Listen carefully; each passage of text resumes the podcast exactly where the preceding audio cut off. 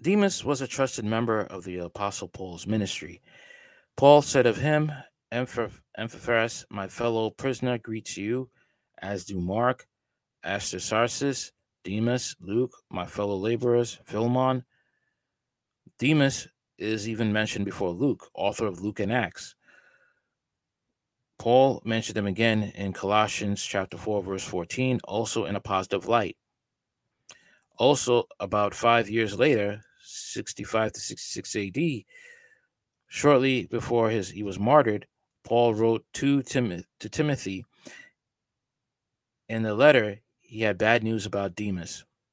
Be diligent to come to me quickly, for Demas has forsaken me, having loved this world, this present world, and has departed to Thessalonica. Second Timothy chapter 4, verse 10.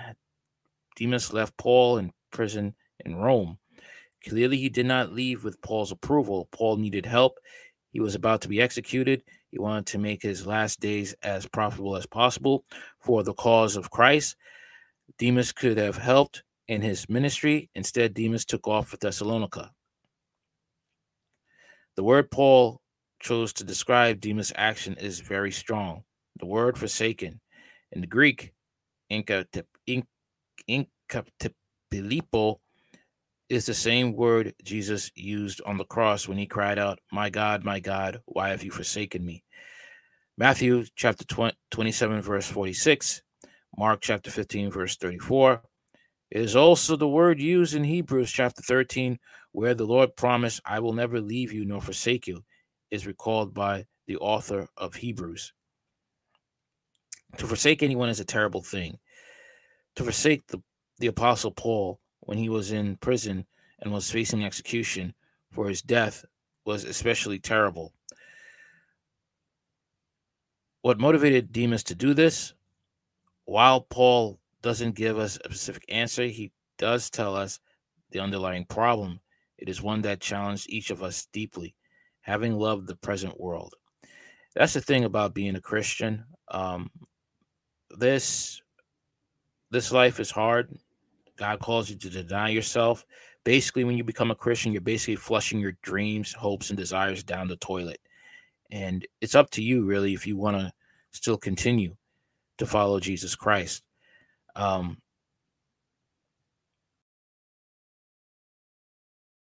it's a life of hardship. It's a life of self denial. It's a life of pain. There is joy, but there's also pain. And um, a lot of people aren't willing to do that. We're coming to a, I mean, look what happened in the past three years, okay? If you didn't take that special solution, you were going to lose your home, your job, and sometimes even your family. And what did people do? Most people bowed down to it because they knew if they didn't take that, they lose things in the world. It's the same thing what's going to happen when they come with the new solution people are going to say, oh, we're not going to bow down to it. And they'll bow down to it, especially Christians, because a lot of Christians, you know, they don't do research. They don't really use common sense. They just know if I don't do this, I will lose my job and they will bow down to the world. Okay. It's the same thing when, when the mark of the beast comes, when the Antichrist comes and he says, You take this mark or you're going to be beheaded. They're going to do it. They are going to do it.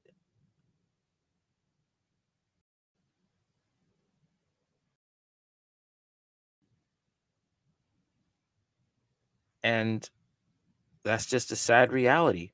A lot Jesus said people are going to hate each other, turn on each other when it comes to in these times because they're going to love the world and they're going to despise true Christians. They're going to despise the Christians that are willing to leave, forsake home and family, even their, you know, their husbands and wives and children for the gospel. And a lot of people are not going to do that. A lot of people, when that faith is tested, they will flip, scream, curse, howl, and they will turn on other Christians who are for the faith or try to encourage them.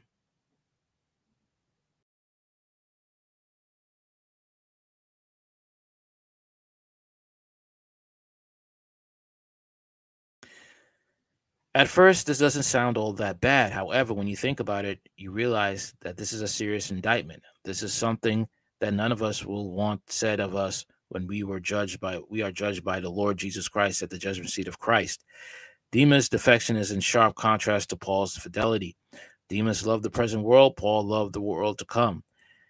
In the three year verses, I'm sorry, the three verses which preceded his commandments concerning Demas, Paul spoke of his imminent death at the judgment seat of Christ and the rewards which he know he now knew he would receive.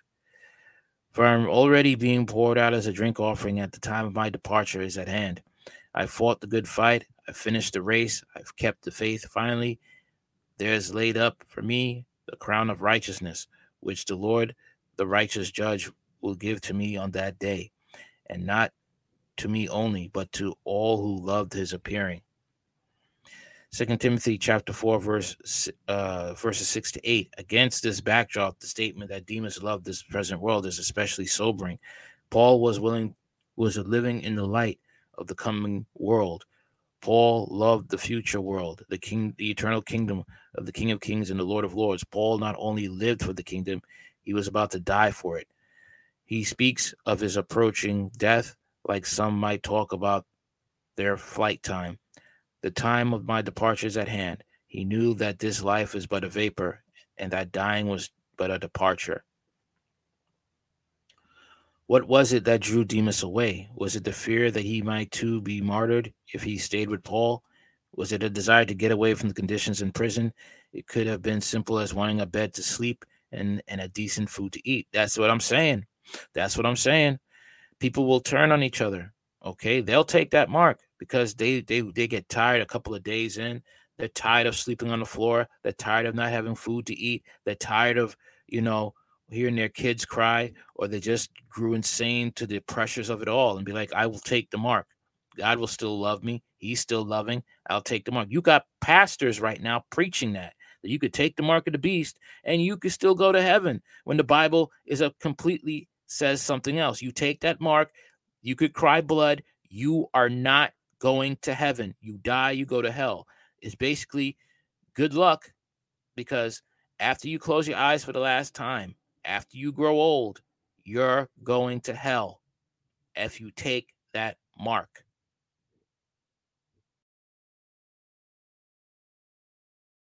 Each day we are faced with many choices, which involve deciding whether we love the present world or the world to come. Will you buy a smaller house than you can afford in order to give more to God's work? Do you care more about what your boss thinks than you should you should do about what than what the Lord thinks? Would you cheat at work to get ahead? What gets your prime time? TV or prayer and Bible reading? Someday, probably very soon, the Lord Jesus is coming again. Yeah, people have this notion that Jesus is going to come before the tribulation period and going to whisk them away. That's not happening. Jesus is come is coming after the 7-year tribulation. That's right, 7 years of hell. Paul spoke of that day when Jesus, the righteous judge, will judge us and give us out rewards. That day is the judgment seat of Christ when every Christian will be evaluated according to the deeds he or she has done as a Christian. Romans chapter 14, verse 10 verses um, Romans chapter 14 verses 10, 2 Corinthians chapter 5 verse 10. We may be like the apostle Paul who fought, who fought the good fight, who finished the race, and who kept the faith. May we not be like Demas who started well, but who got off track because he loved the present world. Unfortunately, many Christians are going to be like Demas. Just just being honest, okay?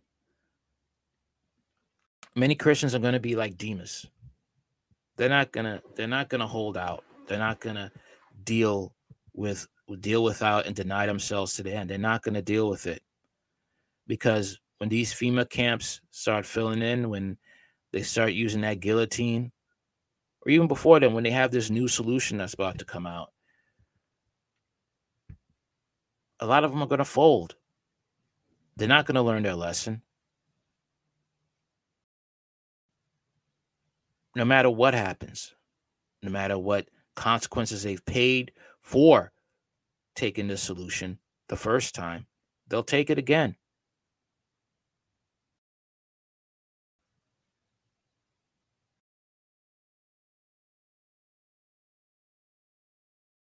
It's going to be a rough road. It'd be rough for me. Because I started looking this stuff up and uh, it's real. And a lot of people, a lot of, and you're not hearing anything being preached about this. You're not hearing about preaching about the end times, how we're going to be suffering through the tribulation period, that Jesus come back after the tribulation period, not before. The Bible clearly talks about post tribulation, not pre tribulation. The pre tribulation rapture doctrine came from the mind of a witch. It came from the occult.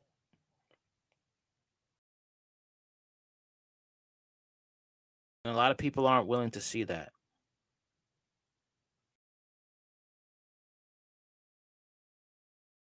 People perish for lack of knowledge because they rejected the knowledge that was given to them. All right. That's it.